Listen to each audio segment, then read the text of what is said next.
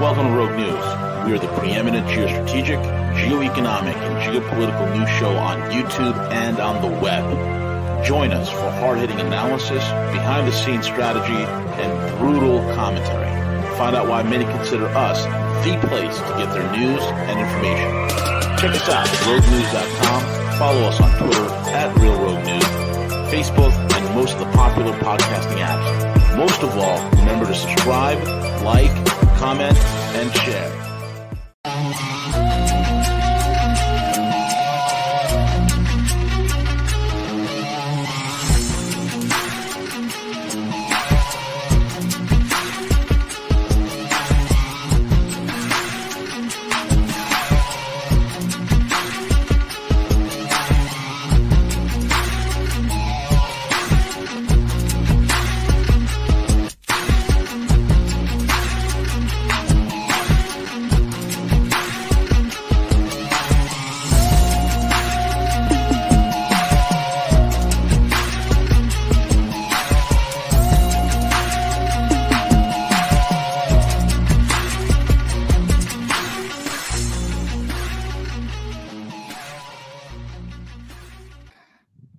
Good evening, good afternoon, good morning, everyone. It's V the Guerrilla Economist coming to you live on this edition of V for Veles. Veles is with us.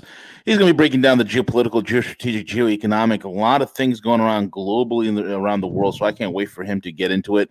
But before he does, we ask that you, you go to mycbdedibles.com, mycbdedibles.com for all your CBD edible goodness, no matter what it is, if it's doggy treats or even CBD isolate infused coffee go there and grab it. And also go check out roguenews.com. That is where everything is posted. It is the central hub of all things geopolitical, geostrategic, geoeconomic. Uh, I, I mean, we have articles posted there, special video reports, the whole nine yards. Go check it out. And with that being said, fellas, CJ, what's going on, gentlemen? How are you guys? How are you guys both doing before here on the July 4th?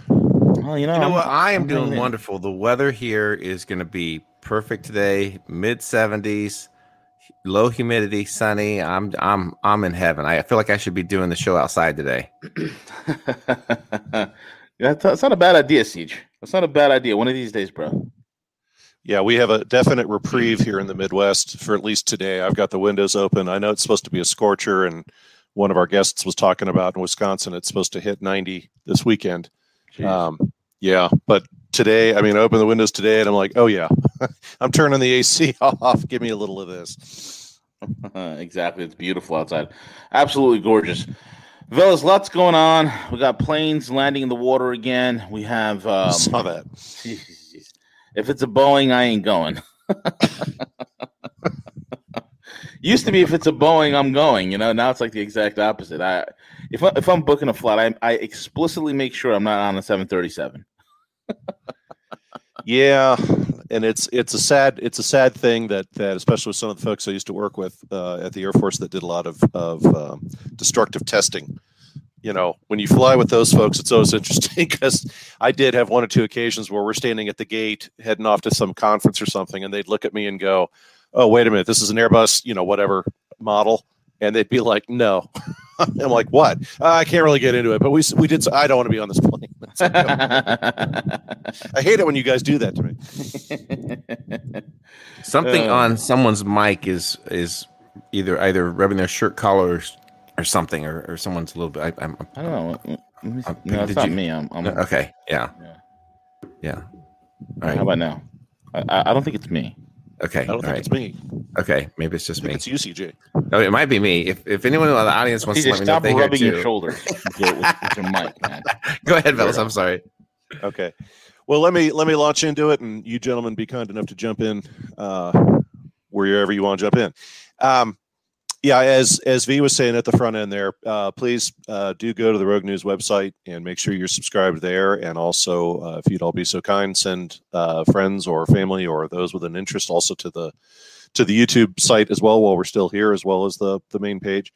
Um, Discord, yes, Discord. just an awareness. Uh, I've got I got a lot of stuff. I was joking with CJ before the show, everybody, that that I've got enough content right now um, I could probably I could probably go three hours straight, but I'm not going to do that to all of you. Um, so number one, I got a lot of t- content coming. Number two, um, there's a lot of stuff I post on Discord. There's just some things that because it's it's uh, aging, if you will, it's like I might as well just post it on Discord. I don't have time to kind of do it here on the show. So, for instance, just a couple of items, and for any of you who are on the the hashtag Veles uh, link in Discord, um, and if you're not on Discord, please get on Discord. Uh, Tuesday, June 29th, uh, I posted a piece about that the HAARP, for those of you who know what that is up in Alaska, H A A R P, uh, they're firing up HAARP again up in Alaska. Uh, Dan Bongino has a new payment system to try and help people avoid uh, the cancel culture. I posted that on Tuesday. Uh, quite a bit of a media blackout about Julian Assange right now, as well as that his primary accuser retracted their statements. Um, I had a story uh, from the Indian press about how India is viewing more and more carbon credits uh, as a form of slavery and colonialism from their from their viewpoint. And then a rather uh, odd and amusing one on Wednesday the 30th. I posted a clip uh, from somebody doing kind of a breakdown of a video game that was popular back in the early 2000s called Metal Gear 2. Love Metal Gear. Yes, Sons of Liberty. And yeah, and it what's kind of wild about this one. I mean, there's a lot of that stuff that I'm aware of, but like anything in life, there's there's always you should play it, man, dude. You should play it. it I was I was more Unreal Tournament, insane. dude. I was more back in the day. I was more Unreal Tournament and uh, Quake. No, um, I hear that first person shooter stuff. Yeah, uh, yeah, I was one of the first. Go ahead. The storyline in Metal yeah. Gear. I played that when I was in college, right? So the storyline in Metal Gear Solid 2, Sons of Liberty. My God it, it, it, I mean, the guy who directed and created the game is a genius of an individual named Hideo Kojima out of Japan. This guy like spent time working with special operations forces in terms of like trying to study them, the techniques, this, that, and the other. Uh, the storyline is incredible. I recommend. I mean, just if you could, if, if there's a YouTube video where they just do the the the cinematics of the game and they just do the storyline, just watch it. It is incredible and it, and it ties in a lot of the, the the stuff that that's happening today, especially the powers that be and all that stuff. Go ahead, fellas. Yeah, well, and and that's what I posted. Everybody, it was it was exactly that. It was a person breaking down these different. Some of you may be familiar with some of these games that you play that it kind of pauses in between the action and gives you a little video. Especially back in the 2000s, that was a big deal because you had this little CD disc sitting in your desktop computer where it was a it was a groundbreaking thing at that time that you could have uh, you know actual video clips and stuff versus what we've got today. But one of the things that was wild about that game because it was released in 2001, and one of the premises in there was is that it it shows you these clips of an artificial intelligence talking to one of the main characters, and it talks about how the AI was using division within society to keep kind of people under control and um, it still kills me this was 20, 20 years ago. And of course what kills me is one of the bad actors in that game was called the patriots. Yep. Which i find funny. Yep. Uh, the other thing i've got uh, that occurs often out there on uh, discord is both uh, private conversations i've been having with folks as well as back and forths with kogapat crypto cowboy spec ops and a whole bunch of other folks uh, that I've been having out there. So uh, it's a neat place. If you have a chance, go go check that out. Um, my normal weekly soundbite. Uh, we have no answers on the Nashville thermobaric explosion from December, nor the French OVH cloud data center fire from last March. Uh, Julian Assange is still in prison. Uh, Jeff Epstein did not kill himself. And whether John McAfee did or did not kill himself, uh, we will need to continue to monitor what happens there. And last but not least, not to be too prophetic, Julian Assange did not kill himself. Um, no specific victories this week. I know a lot of you look forward to that, and I've heard from a number of you um, kind of thanking me for throwing that into the show. Um, just can't get that in this week. I apologize. But I would like to point out, you know, every week we're on this program is a victory. Uh, it's a victory when we keep the information flowing. It's a victory when Matthew Ehret can get into the depth of what he's doing we can let Gus loose and then immediately move that program over to the Rogue News website. I've, I've actually reached out to a couple of you who have been on Discord saying, Hey, where's the Gus show? It's like if you will just go to your left, you'll find it sitting over there on the Rogue News page at this location. Um, so there's many forms of victory. So so I will get into the specifics. I know a lot of you are looking for, but I did I did want to point that out. Um, the other thing too is much like my comment about about the Metal Gear game and what the the producers of that game were kind of intimating about the future, and I got a couple of those uh, here today. Um, you know, a lot of what we're facing these days, Strange Twist reminds me of the old Star Trek uh, the original, the old show, or TOS as it's sometimes called, with Shatner and Nimoy. Uh, the episode about the Archons, where it was the episode where Landru is running the entire society on this planet, only to be realized later that quote unquote it was a computer, which in our parlance today that would be that would be AI. Um, uh, here and here and near and dear to all of us in the modern world, uh, shipping in the Pacific. Uh, just a reminder. Um, what do you call it? Anything being shipped right now, uh, especially in the July August timeframe. Remember, that's for warehousing of product for holidays in in the West for October, November, and December. You load up your warehouses now, and then you're ready to go for when the holidays hit. Um, still continues to be a major challenge right now, uh, and the shipping rates continue to be high. Um, a lot of the problems are west coast of the United States, but remember, a lot of that is moved by rail and truck into the rest of the United States. The other thing is, is that uh, I may I may mispronounce this. My Mandarin is not so good. Uh, Yantian uh, is a major port in China. It was closed this week due to COVID restrictions. So, in a word, uh, I know we keep saying this on the show, but but there's additional detail that backs up what we've been saying on the show.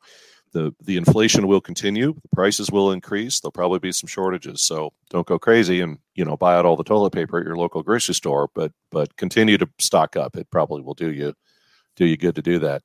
Um, someone tried to shoot down the president of. Fellas, we just fellas? lost your mic, fellas. Sorry, sorry. There you go. Pressed, there you go. Pressed on my mute. Somebody tried to shoot down the uh, president of Colombia this week. That's still under investigation. Shoot down. Yes. Holy smokes! I mean, Colombia, yes. dude. The, folks, I'm telling you right now, as as exceptional Stan swirls the toilet bowl of, of Build Back Better, you're you're going to you're going to see when this thing comes apart. People don't understand when when an empire like this dies and falls apart. It's going to create all sorts of reverberations, and watch what happens to Central and South America, man. Holy crap! Well, and we've been talking about Colombia here on the show, folks, yep. as well as Chile and Peru and a number of the things going on there. Um, shifting back to the United States, uh, the judge in the Maxwell case, some of you probably have seen this coming out in the news in the past 24 hours. The judge in the Maxwell case has said they intend to release the information that links Bill Clinton with Maxwell. If you dig a little deeper into that story, um, they're also releasing information about the Clinton Foundation, which is even more interesting. Um, so the net net of that is uh, be looking in the news this weekend uh, that possibly this Sunday the judge's residence in Florida will collapse and be labeled a suicide. We don't know. Um, there's a theory out there about why the police are defunding, um, or why police defunding, pardon me, and the violence obviously that's occurring as a result across the country that is part of a bigger strategy. Uh, and the, the theory that's been kicked around out there in the alt space is is that it may be an attempt to place law enforcement across the country into more of a national police force under federal control. Um, I'm not going to dig into that too much. And the United States, since its foundation, has worked hard to avoid a national police force. Um, yes, we have the FBI, but that's more of an investigative agency. But again, something something to keep an eye on. Um, Gerald Celente, in his usual colorful way, was uh, absolutely off the rails this week. His his predictions, folks, were that the Fed will not raise interest rates for some time. No, correct. And he said the markets will go higher as a result. Um, he one of his takes on this was as he said what you'll probably see is financial and any energy firms are going to continue to buy up huge amounts of their own stock which will further pump up the markets now i hate to say this but this is like mba 101 is is and this is kind of an unfair statement but it's like un exec senior executives who aren't really savvy at what they do like when they've absolutely run out of options they just buy back stock. It's like there's a lot of other ways you could more effectively manage your business but the net of it is is that keep keep an eye on that because you're going to see a lot of buybacks. And then the other thing is he provided a bit more uh, clarity about the blackstone purchases of homes and things. Um, rents are going to continue to increase because folks are being priced out of home ownership again so as a result rental actual rental apartments and rental home costs will increase in parallel. Now, his comment was, as Blackstone to date is only owning about 4% of the U.S. housing market, although we're talking about the entire continental United States there. Um, but he said one of the reasons why they've done that was was obviously fairly clever because they're trying to get their hands on on rental homes because they know those those rates are going to get up. Um, my prediction on this is two things. First, people will be willing to, to travel longer distances to get the cost of living down. Um, there's an old saying by friends of mine um, on the West Coast about uh, you drive until you can afford it. Like wherever your job is, you just start driving until you reach a place that you can afford living there. Um, second, I think this is going to be a further pressure on companies and organizations, whether you work in the public or private sector, for people to want to work virtually. Uh, the amount of pushback that's out there on coming back to work is heavy. Even organizations where friends of mine work or where I work are open to the idea, or have flat out told us it'll be like three days in the building next week. The week after is just two, that sort of thing, and kind of spreading it out. Yep. Um, remember, folks, the Latin phrase caveat lector means let the reader beware. Mm. Um, always double check. Um, something positive. Uh, if you're seeking something to do or perhaps a good life moment with the kids, uh, this may sound a little odd, but um, there's always volunteering opportunities to clean the headstones at veterans cemeteries. The marble that they use tends to kind of build up some bacteria and stuff, kind of turns them black. Uh, there are VA groups and other management groups um, veteran cemeteries that are more than happy for the help. Uh, in a lot of cases, they tend to kind of set up groups of people that do this as, as charitable work. They'll walk you through how to clean the marble. You don't want to do it yourself. Don't don't even if you're trying to do the right thing. You got to be careful. The marble does not react well if you use the wrong kind of cleaners. Um, but I've known folks who've done this and and they found it very rewarding and had a good uh, good experience with their kids. Um, posted a clip uh, again Tuesday 29th uh, on the hashtag Veles. Um, Patrick Bet David, who's really good. Um, he had a uh, interview with John McAfee uh, yeah. on, on May of 2018, and he then followed up. Uh, Bet David did this week with his own commentary about his thoughts on what may or may not have occurred with McAfee and his experiences working with him. Um, a couple of the things I found interesting from that interview was is McAfee at one point, while he was talking to to Bet David, he said, "Of course, all governments are paranoid. There's something wrong if they aren't." Uh, they're terrified of losing power. Um, his other gem was to the effect of uh, look, everybody, it's your life. If you're using free systems like social media, somebody has an angle. Right. Your, your privacy is up to you, and you own that. Don't don't ever count on others when it comes to your quality of life. And you know, it's a statement of the obvious, but but uh, a good a good reminder. And then lastly, you know, he he frequently kept repeating this this idea that he said, look, the media is a for-profit industry. Their job is not to inform. It's kind of like what I said about Washington D.C. And I know it's a it's a violently old statement. It's been said in New York finance as much as it's been said in Washington D.C. or any government on this planet. Um, the most one of the most valuable things out there is information. Uh, Bill P. Thank you very much. Um, one of the most valuable things around the world is information, and so people guard information jealously. This this is why um, oh dear God, a couple of the private uh, intel firms that are out there, like Stratfor, got got in such trouble because they were providing excellent um, intel and guidance to federal agencies for 130 bucks a month, and the intel community got violently mad, understandably so, because people in Washington were asking, "Why are we spending all this money?" Uh, on you guys and, and multi-billion dollar satellites in orbit, or I can just go read Stratfor and get everything I need to know. So I'll pause at that point uh, before I move into the buried treasure. But but uh, V and CJ, any any thoughts on what I laid out there? Um, no, no. I okay, think, cool. Uh, yeah, go ahead. So let's talk about buried treasure. do it. And on an associate level, why Flowers by Irene uh, is quickly becoming the best uh, for hire mafia outfit uh, for powerful corporations, states, and government officials. I was going to cover the following weeks ago, uh, but something happened at the bottom end of this about the state of Pennsylvania that kind of brought it back into the, the public eye. So, um, what am I talking about? You know, since the 1990s, um, I noticed a pattern with a lot of the governments around the world whenever predominantly with with treasure somebody's pulling out of the water.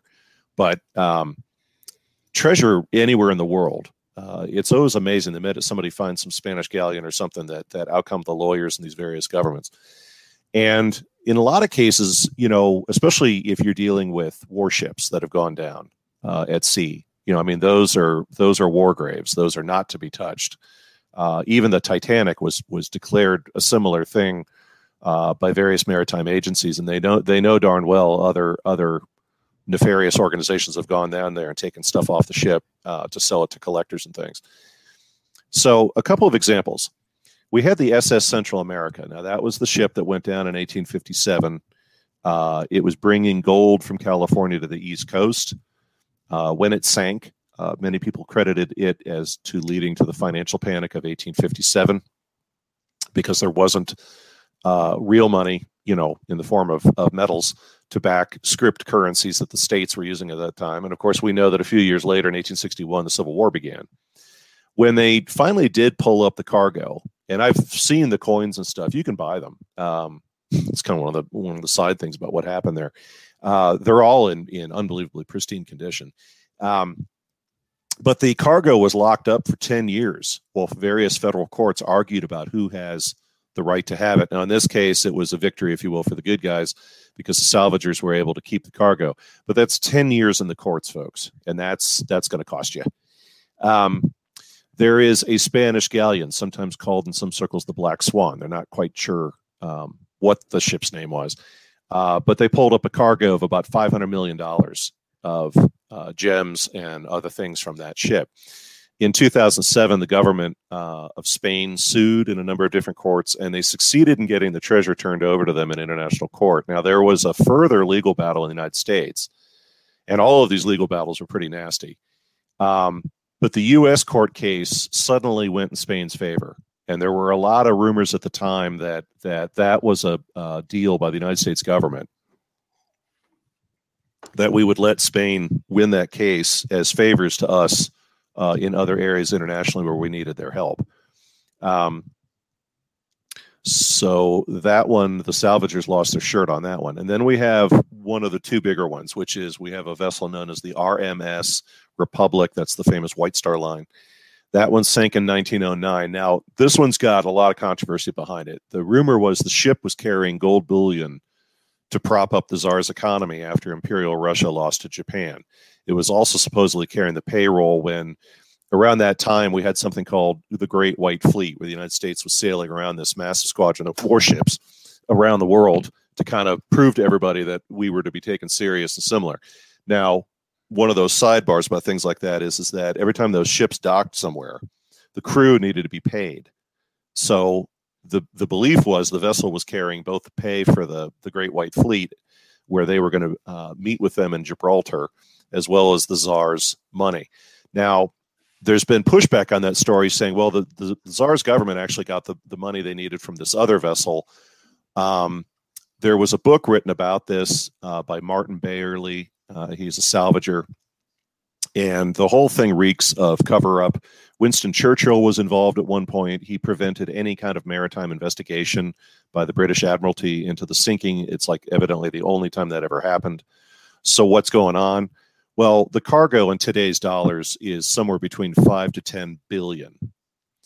And I would also point out there's no sign of foul play with this ship. I know a lot of times conspiracies tend to come up about these things. Um, the, the, what happened was is there was a lot of fog. Uh, the ship left quickly in the middle of the night, which kind of lends to this this whole storyline. Uh, they ran into another vessel. Um, there was a collision. The passengers were all safely moved over to another another ship. Um, one of the things that adds to this intrigue is, is you got Martin Bayerle, who for years has been uh, working through various courts and maritime agencies around the world to have the vessel declared his to salvage. Uh, at the time of these events, we've got a ton, ton of shadowy British officials trying to provide the czar money without anybody knowing about it. We've got weird banking agreements in New York that were taking place in the middle of the night. And then when the vessel left, the passengers were all kind of hastily boarded, no explanation given a whole bunch of rather odd people with this last minute cargo that was loaded, et cetera, et cetera. So, why do a lot of folks want this whole mess to go away? Well, there's a lot of embarrassment, even even today, about what happened here. There's a lot of banks and things that would have a little bit of explaining to do. Um, the Russian government has said they have no claim on this and they wish Bayerle luck. My take on it is five to ten billion, if actually pulled out of the water, um, may cause uh, may cause some people to take this uh, a little differently. And then, and then the biggest one of all, Uh, there's a Spanish galleon called the San Jose. It was it was discovered back in 2015 off Cartagena, Colombia. Um, in today's dollars, this this one is considered the the holy mother of all shipwrecks. This one is 15 to 20 billion dollars.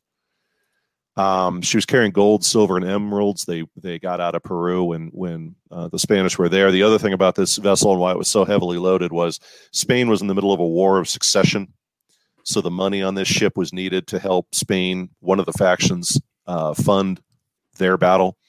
Um, as it is right now, Colombia refuses to disclose where the ship is located. Uh, there's a ton of claimants who've been warming up the courts over this one. And then, of course, we have Colombia, who I don't say this lightly, is probably on the border of a civil war at this point. Yep. Uh, and then the the aforementioned president almost getting uh, shot down. Um, the other thing too is, um, you know, the LaRouche organization uh, seminar that took place, the multi-panel discussion last weekend. Yes. Also brought up a lot of things about what's going on in Colombia. So again, that's 15. Well, let me ask you this real quick. The, the president of Colombia, when he was getting shot down, uh, was it a surface to air missile? Was it like shoulder launched or I do I do not know. I don't know that it was in the in the genre folks they call that a man pad when you have a, a shoulder yeah. launched missile. Um, I don't know whether it was uh, weapons fire, whether it was a missile. I don't know what. It's just will somebody attempt to shoot him down? I mean, well, hmm. that's that's a million things. And then if you really want to scare the crap out of people, uh, did somebody try and use uh, which was profiled in a movie recently. Somebody trying to use a series of, of uh, drones to swarm around the aircraft to try and cause it to come down. I mean, there's the possibilities are endless.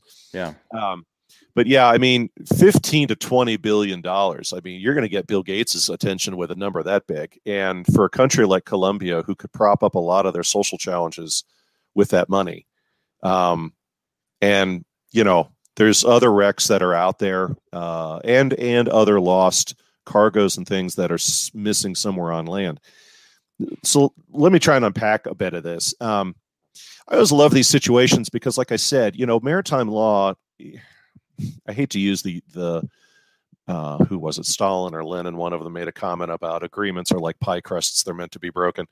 Maritime law has always been pretty clear and most folks tend to obey maritime law just because you don't want to be the country that that's you know suddenly decides well we're only going to obey it when it's in our best interest. And like i said a lot of these ships are considered a grave or a war grave depending on what what the vessel was. But like for instance with spain because spain tends to get involved in in a lot of these for a number of reasons because you know they were galleons and things pulling loot out of the the americas but you know from a political science international affairs perspective my first thought is spain how many governments have you gone through since the 1500s I mean, holy God, which who's in charge right now? I mean, it's like, what is your legal claim on this? And of course, I brought up on a prior show, you know, when when Imperial Russia fell, the incoming Soviet Union said, "We take no responsibility for Imperial Russia's debts," which a lot of governments around the world were not happy to hear that, nor were their banks. Then, when the Soviet Union collapsed in 1991, the new Russian government and new Ukrainian and related governments, Uzbekistan, Tajikistan, and the list goes on, they all said we're not taking any ownership of Soviet debt. Uh, rinse and repeat. But the minute somebody finds gold and silver somewhere, uh, will you know everything changes. And the other thing too is the media tends to get kind of cryptic when these discoveries are made, and I, in my own opinion, I think that's by design. Um, they they don't they don't want people talking about this stuff because they know powerful players have a stake in getting their paws on this. And you know, I I actually know an attorney who was involved in trying to hunt down assets of Enron after they went bankrupt, and there was a lot of stuff they were able to find, but it took years. You need forensic accountants. You got to prove things are actually worth what they are, even though they've gone bankrupt or whatever it might be. You pull up a Spanish galleon with with mint conditions gold coins and silver coins and uh, the historical significance of that stuff, which adds to the value, and then rare gems. And God forbid, because this has happened a couple of times, you actually find, let's say, Aztec or Incan objects that were not melted down or something. Um, it all it all adds to how much money you're going to get out of it. But as we've often said on Rogue, it's real money. It's gold and silver and it's precious stones. I mean, De Beers is running an empire out of South Africa just on diamonds and, and other precious stones that they they manage. So now I'm going to pull in Pennsylvania. Some of you may or may not be familiar with this story. There were a group of treasure hunters, Dennis and Kem Parada, and they had pinned down um, some missing gold from the Civil War, where a shipment of gold to, again, pay soldiers got waylaid because of the Battle of Gettysburg. And a lot of these things happened in 2017, 2018, but it was kind of quietly being dealt with in the courts. And in a strange twist, what happened was the treasure hunters became concerned about other people stealing their claims, so they called in the FBI for assistance. And the FBI told the father and son duo to go sit in their car. And the FBI brought in some people with real high end equipment and came back and said, No, there's nothing there. And so then the public affairs office of the of the FBI said, "There's nothing to the story." But then the FBI sealed all the records on it and told a federal judge to get bent. So in the last few weeks, what's happened is is that there's a lot of documentation that's come out. Um, the FBI has basically acknowledged their motivation was the FBI didn't want Pennsylvania to seal, seize it. Now, legally, it is the property of the United States government. But what tends to happen in the situations is, is the states and the feds will kind of work out quietly. Okay, you know, what's this worth? How do we sell it, et cetera. But the deeper element to me here is, is as many of you are aware, United States states they have to balance their budgets, unlike the federal government. Feds can run up as much debt as they want, but U.S. states have to balance their books. And PA, Pennsylvania, as we know, is in a lot of trouble these days, and they need that money. it would help out immensely. Now, how much are we talking? Well, it's like $400 million. I'm pretty sure the last I checked, Pennsylvania could use $400 million. The other thing, too, is we've seen law enforcement agencies bolster their revenue or their funding by seizing property, even though if you're found innocent later, under most U.S. states, those law enforcement agencies don't need to pay you back. That's that's a show in and of itself. So Veles, we lost your audio again. Oh. V, are you there? Yeah, I'm here. Okay. Uh, did you hit the mute on accident, Veles? Let me see. No, I'm here. Okay, there you're back. You're back. Okay. Yeah, we lost you about four four seconds ago. Oh. Okay, where where where where was I? was I in Pennsylvania yet? Pennsylvania, yes. You just started Okay. in Pennsylvania. Yep, yep. All right. So the net on the Pennsylvania thing, I apologize, I got disconnected there. The net on the Pennsylvania thing is is that the FBI got involved because they didn't want the state of Pennsylvania seizing four hundred million dollars in missing Civil War gold. Now it's federal property, and it's still, unlike the example of Spain, it's still the same U.S. government as it was in eight, in the eighteen sixties. But the thing is, is that whenever these things tend to happen, states can sometimes get money from findings like this, uh, and Pennsylvania is in a lot of trouble financially and four hundred million dollars will definitely bolster their their financials. So I find this kind of funny because it's like everybody who can make a claim on this is trying to make a claim on this. The treasure hunters had a legal a legal angle on this, and were kind of uh, blocked.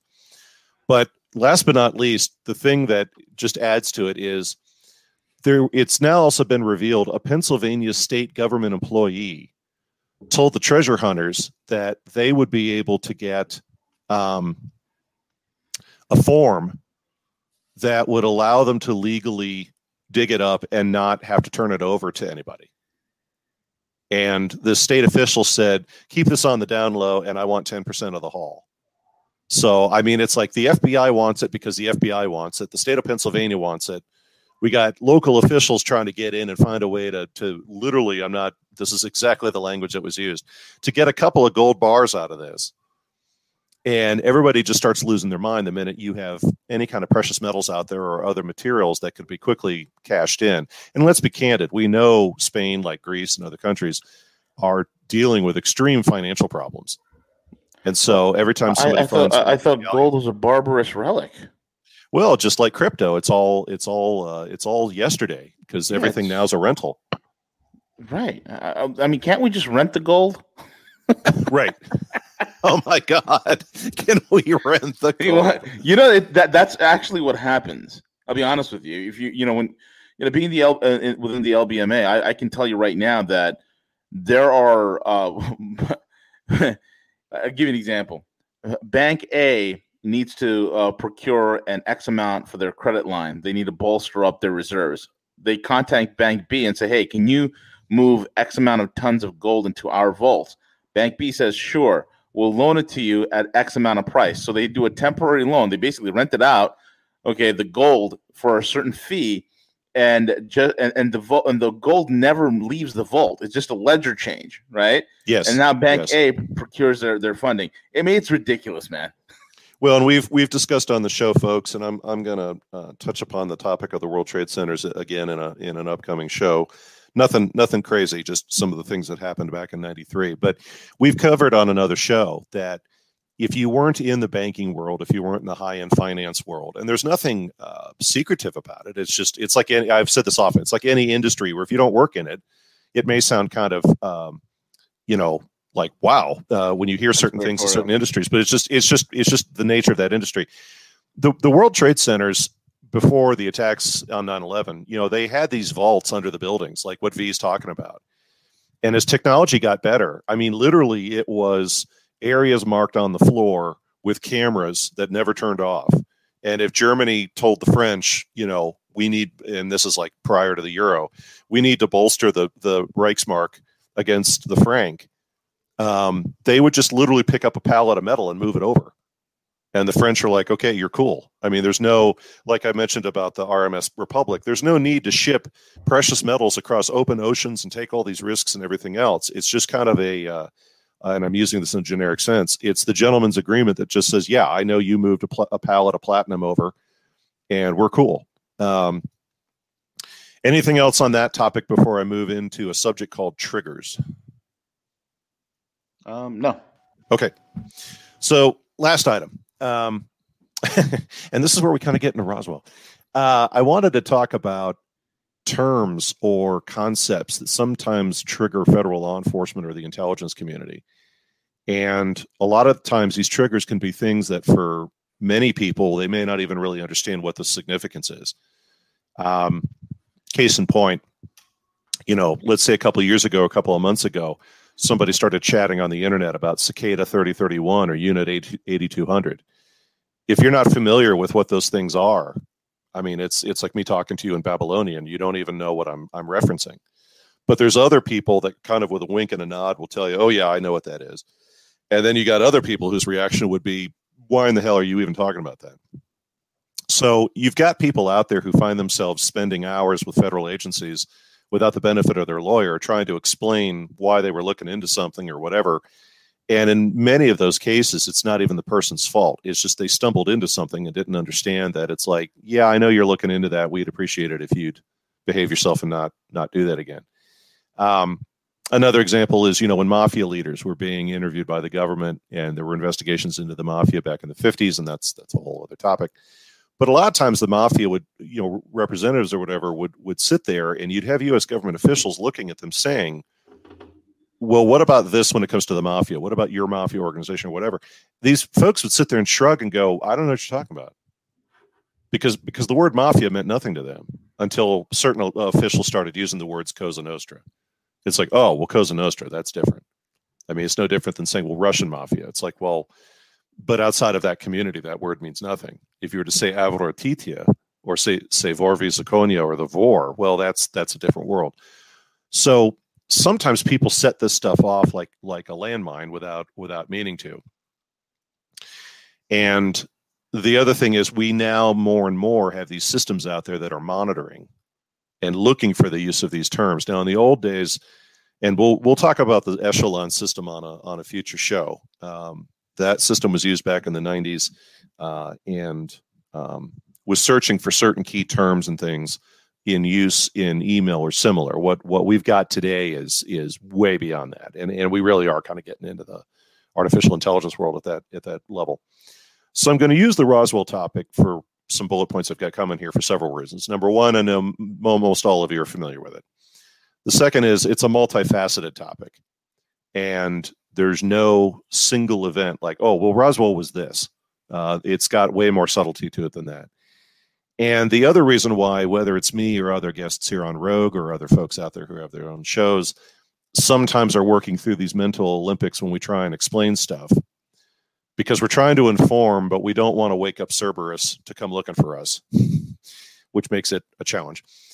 So, from other content that's in the public domain, and especially some of the books written by Nick Redfern, until about the 1980s, the UFO community and UFO literature, there really wasn't much discussion about um, the Roswell topic or, or Majestic 12 and things like that. That that all tended to kind of suddenly hit hit the airwaves with books and other things and some documentaries that came out in the late, later 1980s.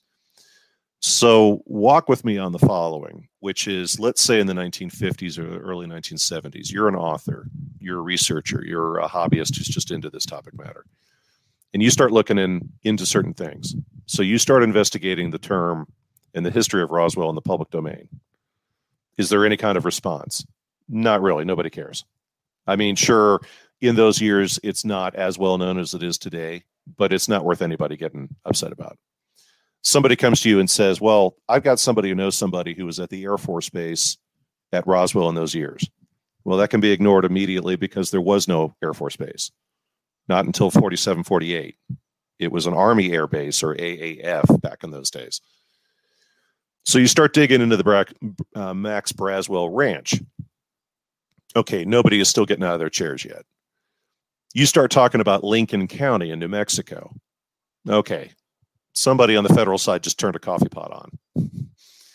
Then you start digging into Lincoln County, Japanese high altitude balloons, and the Horten flying wing that the Germans were working on.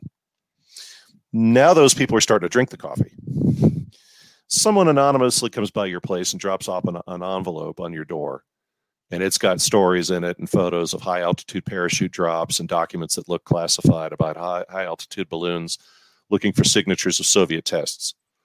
You review it, but you put it off to the side. You think this is disinformation or somebody's trying to throw you off.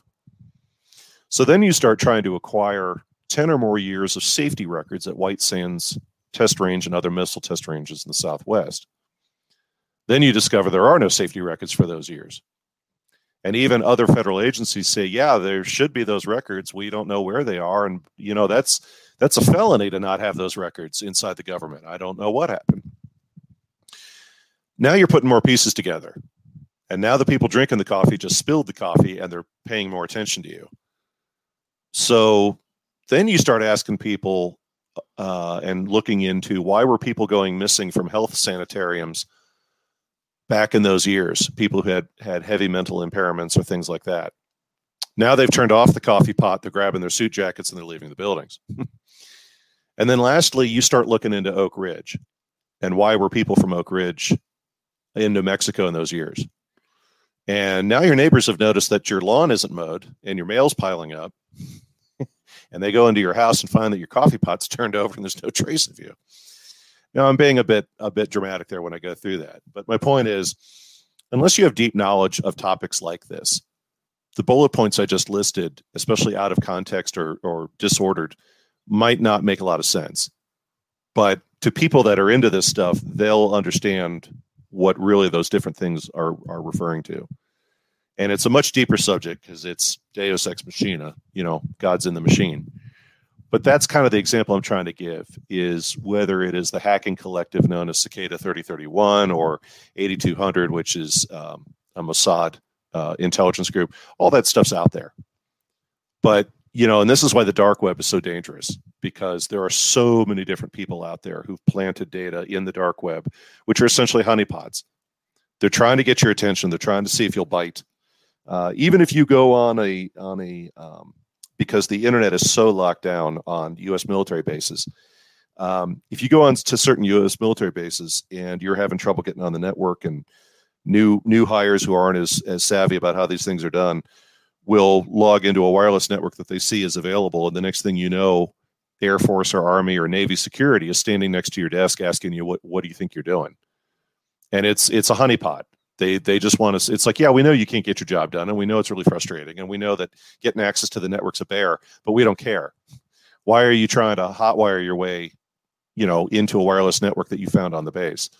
The wireless network you you logged into is is a plant, and it's the same thing in Washington D.C. You'll see you'll see wireless spots all over Washington and other major cities, And any IT security person will tell you that a lot of those they'll even let you on the internet. You won't notice anything, but it's pumping something into your into your system. And so when researchers are out there digging into stuff, and this is kind of where it goes back to Danny Casolaro and the PROMIS software and things like that that Danny was doing, there's always a point at which when you dig into these topics, you kind of have to know when you're going too far. You, you've said too much. Everything I've just talked about is either conjecture.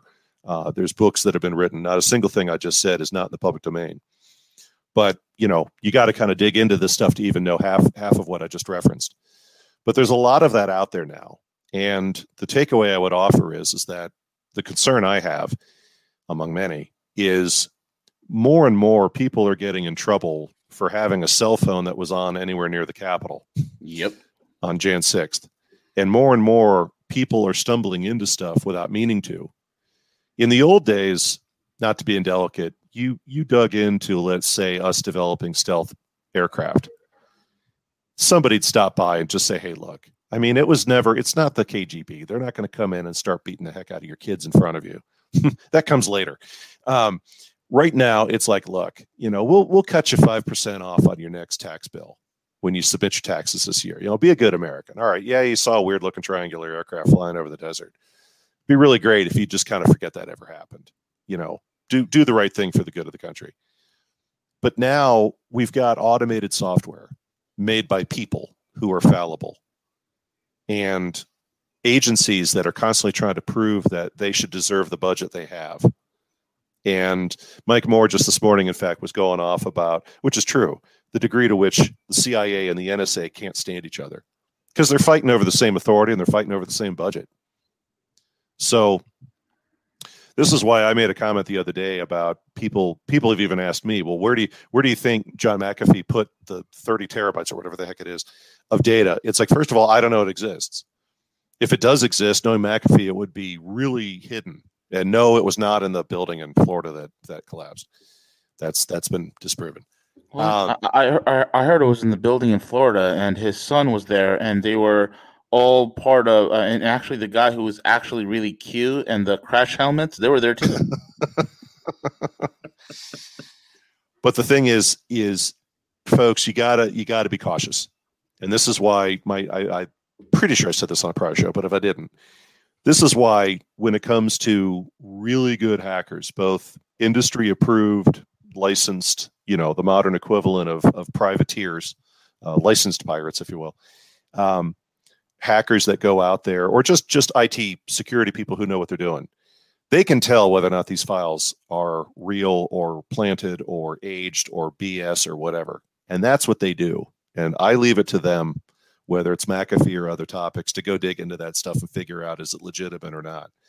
But just in years of of my own read of of UFO topic matter for years, because I always I always found it interesting. And it's like on one of my first shows I did with V and CJ I brought up the thing about there were a whole bunch of UFO researchers who God love them and they they they believed it with all their heart, and I totally understand why. Um, but it's like I think they're hiding it in the U.S. Geological Survey Agency. Well, why do you think that? Well, because they're monitoring MUFON regularly, and they're they're looking at UFO reports and this, that, and the other. And it's like, okay, uh, let's be good academics here. Let's dig into that. What, where are they looking? Well, it looks mostly in the Southwest. Well, if you dig a little further, you're going to find most of most of their monitoring of UFO reports are along seismic faults. Because, as I said on that first show last October, there's an argument in academia about whether or not plate tectonics causes ball lightning or other atmospheric events before you get an earthquake. You have one group of academics who are usually running that agency saying there's no truth to that.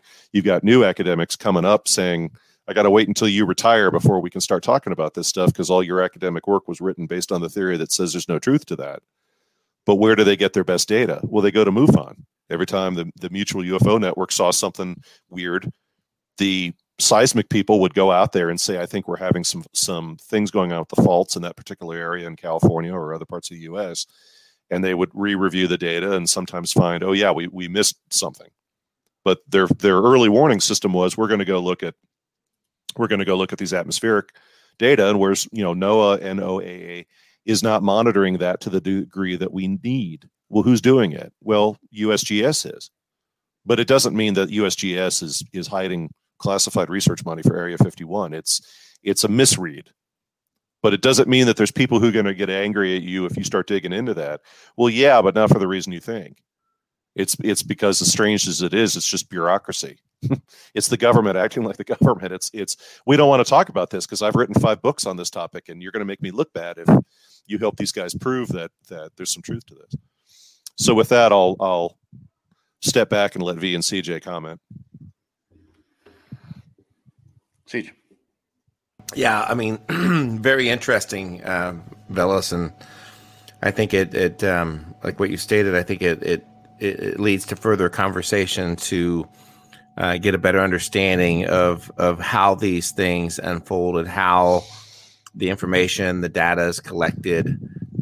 Um, it's it's what I always I always fear the most. Not necessarily fear, but whenever I think the most is when you hear like, "Hey, there's a new encrypted message system that's the the best out there," or "Hey, yes, there's this yes. there's this browser that doesn't track you and everything." It's like, okay, you know, is it better to stay on a very public system like a Google or whatever versus something that claims that not knowing, or even even using a uh, virtual private network like uh, uh, uh what, what's the uh, virtual private yeah VPN using a VPN? It's like okay, yeah, you you know who's using those things and for what you know, and and do they know in the long run who who actually at the end of the day gets that data to know specifically uh, where that actual IP address is coming from and what do they do with that data. Um, I mean, look at recently what happened with the ANOM app that was created by the FBI and it was disseminated to the underground criminal networks and everybody started like messaging on there.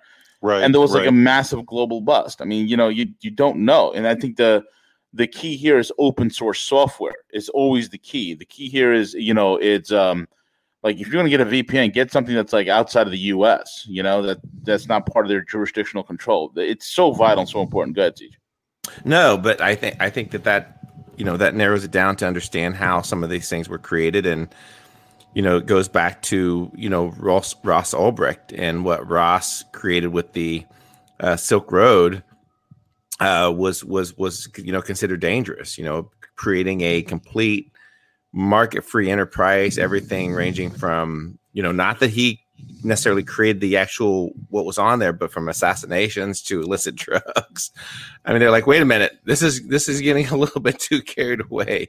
Um, so for that reason, but yeah, I think those systems can be created. I'm not I'm not saying that every everything out there is is a is a government controlled thing, but you just need to be be mindful of that as you you go to share information or you know use the proton email because you feel that that's you know whatever it is right? And i take the opposite approach. I keep everything very public. I keep everything very out there and and almost like you know nothing to hide. If it's there you know uh, because I, I guess in my belief system i i firmly believe that our physical sense of why we're here um, is is one reason. However, the next level of consciousness that we reach is uh, beyond the physical sense that we currently do. So I don't necessarily fear them, you know, either coming after me or or even death for that matter. I, I, I truly don't. So, but that's that's me. I get why some people don't don't think that way, um, but that's just just where I've arrived from understanding just how corrupt you know everything is out there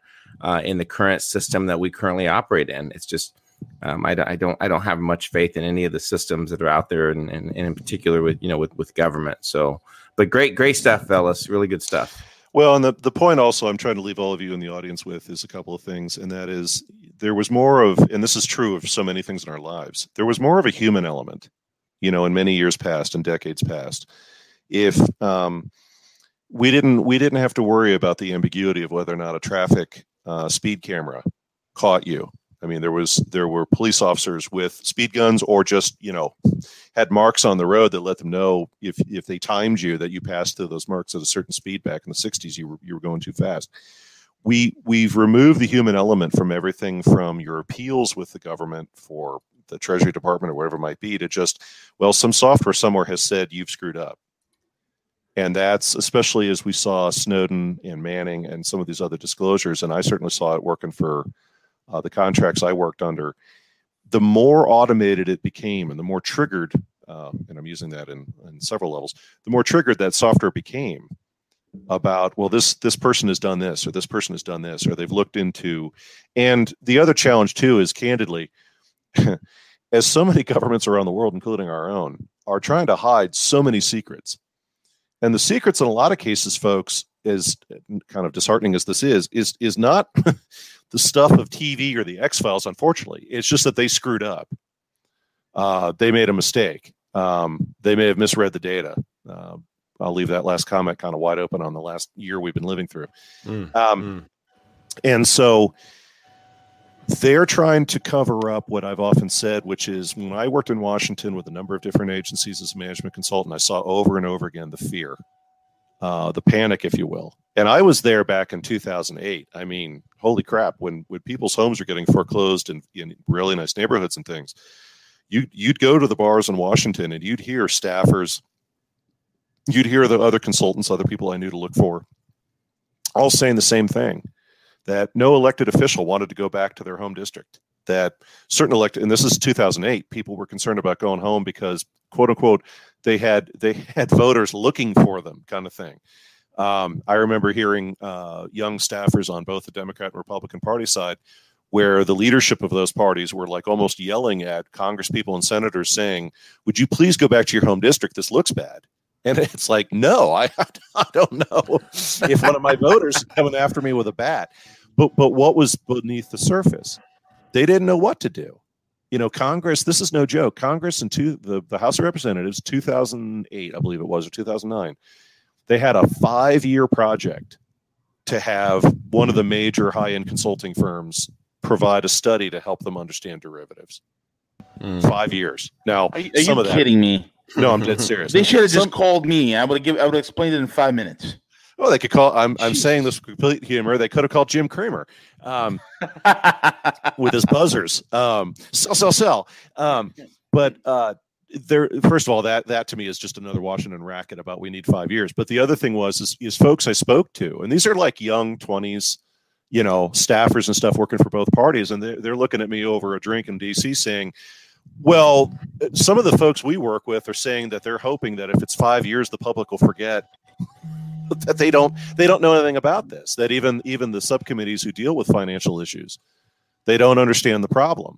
And so, when you have a country as large as the United States, 350 give or take a few 10, 20 million people, um, and a multi-trillion dollar economy, some people will look at a situation like them bailing out the banks as well at least somebody had the stones to make a decision it may not have been pretty but at least they they saved our bacon and it's like right but you also understand you've got people making those decisions that don't have actionable information.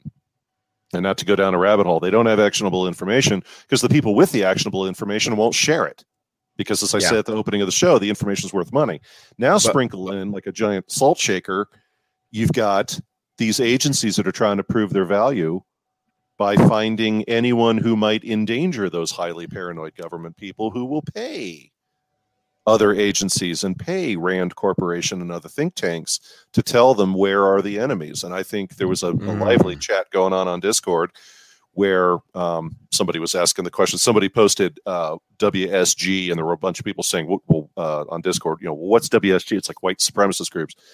But I jumped into the conversation and I, I posted a link and I said, You're all aware of the fact that the FBI group who's supposed to study white supremacists, I'm not making this up, I'm dead serious. It's like down to one guy. They have they have nothing to study. Because yeah. it's like, okay, we got we got the Klan, you know, who's been here since the 20s, and there's just a few pockets in, in various parts of the country. We've got, uh, you know, certainly other other militia groups and stuff, but it's like outside of a couple of people up in Michigan and no harm, no foul towards our fellow Americans up there, jumping out of their pickup trucks on a weekend and running through the woods wearing camo and quote unquote training and, and being prepared and all that. I mean, I'm pretty sure there's some other groups out there that are far more dangerous, but right. but we keep well, pointing to that one to keep the public agitated. Yeah, no, uh, great point. And um, you know, full disclosure, I'm probably probably am deemed probably a fanboy, not not in a beta sense at this point, but I think that's why it's it's it's so important in terms of uh, one of the platforms where uh, someone is pretty much cancel proof, and and and to me that's that's Joe Rogan. You know what he's doing on his program. I think he is cancel proof, where he's he's became this massive thing, and and I encourage everyone to go go listen to it because it was it was very eye opening. I'm not going to do ju- doing justice, and I'll be very brief, but you know that was these experts who are, are basically stating that um, uh, ivermectin was purposely suppressed through the entire uh, COVID lockdown purposely because it was basically off patent, you know, very cheap. It was very effective, but with having an actual treatment for COVID, uh, they would never have been able to to greenlight the, the the the jab. They would have never been able to to to to do that. So so go listen to it. was an emergency type podcast that he did. He was planning on having them on uh, a few months down the road, but he had them on because YouTube was threatening to censor them and everything. So uh, push back to the status, you know, again, and I think it's just you know pretty eye opening some of the statistics that they give in terms of the treatment. Uh, even people who are experiencing some of the really major reactions with the jab and then leveraging and using ivermectin to help them. Uh, they have all they have it all, so it's it's very interesting. And, and the last piece, which which was me more inspirational, is that and and and I'm buying into this is that you know we have to stop saying or, or saying that hey we can't say this or we no longer can do this and what what really was refreshing was was an interview with uh, Quentin Tarantino uh, that that he had and and and Joe was saying, hey, you know, nowadays you can't make movies. It's j- difficult to make movies like that nowadays and everything. And Quinn was like, I don't agree with that. Like they told me back of that. They told me that in the in the eighties and the late eighties with some of the violent movies that that he's done. That hey, you can't you can't do stuff like that. I'm like, I'm gonna do it. I'm gonna do it regardless. So so again, on on the platforms that we choose to do, we can say and do whatever we want, and we have to stop pretending like we live in this like these these tech oligarchs and everything because if our support if our listeners if people are listening to us really want to follow our whoever's breathing their mic you're really close to your mic um, whoever wants to suppress the information and you know it, it, they can but the people that really want to listen to us and spread this information you, will find us and and that's why discord roguenews.com and all those things are so important so we have to stop saying well we can't say that or we can't do that or everything else like that because there's a lot more of us than there are them, and they need to fear what we're capable of and what we can do as as a as as as a group and countering what they're wanting to build. So that's I know that was a long rant, but um, I'll, I'll no, you're, you guys. You're spot, you're spot on, CJ. And humor, humor, folks, is and and ridicule are some of the most powerful weapons on the planet. Two examples: the the Babylon Bee is is literally driving people on the other side insane because it's funny and they point out the hypocrisy through humor. The other thing is, don't forget, it was the psychological unit at the CIA who helped develop the approach that the youth movement in Serbia used to overthrow Serbia's government.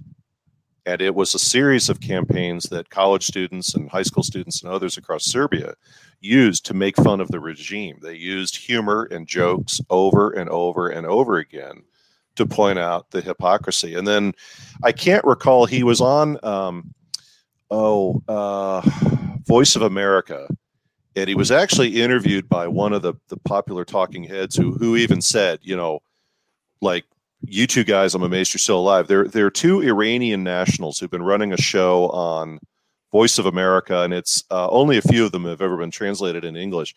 But absolutely, if you understand anything about Iran, Iran's culture, things in the Middle East, I've watched their programs and it is just gut wrenchingly funny. I wish they moved more of those guys' stuff into English. They they did one about um, some religious cleric in Iran had said that the the skin on the back of the elbow is the same as the skin on one's genitals.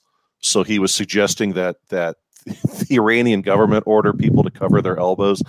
And so these two guys oh did like God. they did like a 10 minute skit of various fashion trends in Iran and it was hilarious and it was funny, but it it pointed out the absolute absurdity of things like that and that is one of our most powerful weapons right now folks with i mean i saw some killer stuff this morning no pun intended about the the, the latest of the well i guess the shootings are getting started early in chicago. There was a film clip some of you can find on citizens free press of it what, what equally surprised me was really nice vehicles like a big lexus sport utility vehicle and some nice suburbans and stuff and these these gangbangers just like pulled up next to each other in this in this street and all hopped out and started opening fire and stuff. And oh, is that the one they had like the AR, like broad daylight? Yeah, yeah, yeah. It's not the it's not the one from earlier this week. It was from yeah. this morning. It was oh, off a oh wow. It was yeah, it was off a CCT camera. Well, like seven people were shot. And of course, you know, it's the age old thing of, of, you know, somebody comes into the emergency room with a bullet wound and it's like, what happened? oh, I was cleaning my gun. Um, I've noticed you're wearing a lot of colorful clothing. But as I looked at people's comments, and speaking of, you know, the chats that we have here on the show, as I'm reading people's comments and postings about that shooting, they were hilarious about, you know, making fun of BLM, making fun of Antifa, making fun of other organizations and stuff saying, I wonder how this is going to get spun. Um, oh, I can see the repression right here. It's very obvious the repression. Um, and that's that is another page we need to turn to. I know a lot of parents are very upset, especially we, we've brought up often Loudoun County and some of the other school boards. But again, the parents who brought in the big placards, you know, so that the media can get a good a good photo op there and have made some kind of cartoonish statements about about content that that kids are being subjected to and stuff. That's a very powerful weapon. It's a very powerful weapon. Governments have been brought down by humor. And i've worked in washington and there's a lot of people in washington is that, is that why is that, is that why uh, vladimir zelensky is the president of ukraine? Because he is a comedian. he is a comedian his job is to is to bring down the Ukraine. well, you remember the Robin Williams movie where he got elected president? And again, that's another one of those films that's got a lot of subtlety in it, where he was a comedian and he was joking, saying like, "You should write me in," as eh, you know, and he was he was a joking third candidate, but he gets elected, and then the whole movie is about about well, actually, there was this software that was, gee, this sounds so familiar. There was this new software being used uh, to tabulate votes, and it had a glitch in it. And Robin Williams' character actually gets elected president. And this girl working for the company starts digging into it, and she's like, "Wait a minute, no, there's a software glitch," and they're trying to kill her because they're like, "We can't, we can't have the public understand that that the software's bad."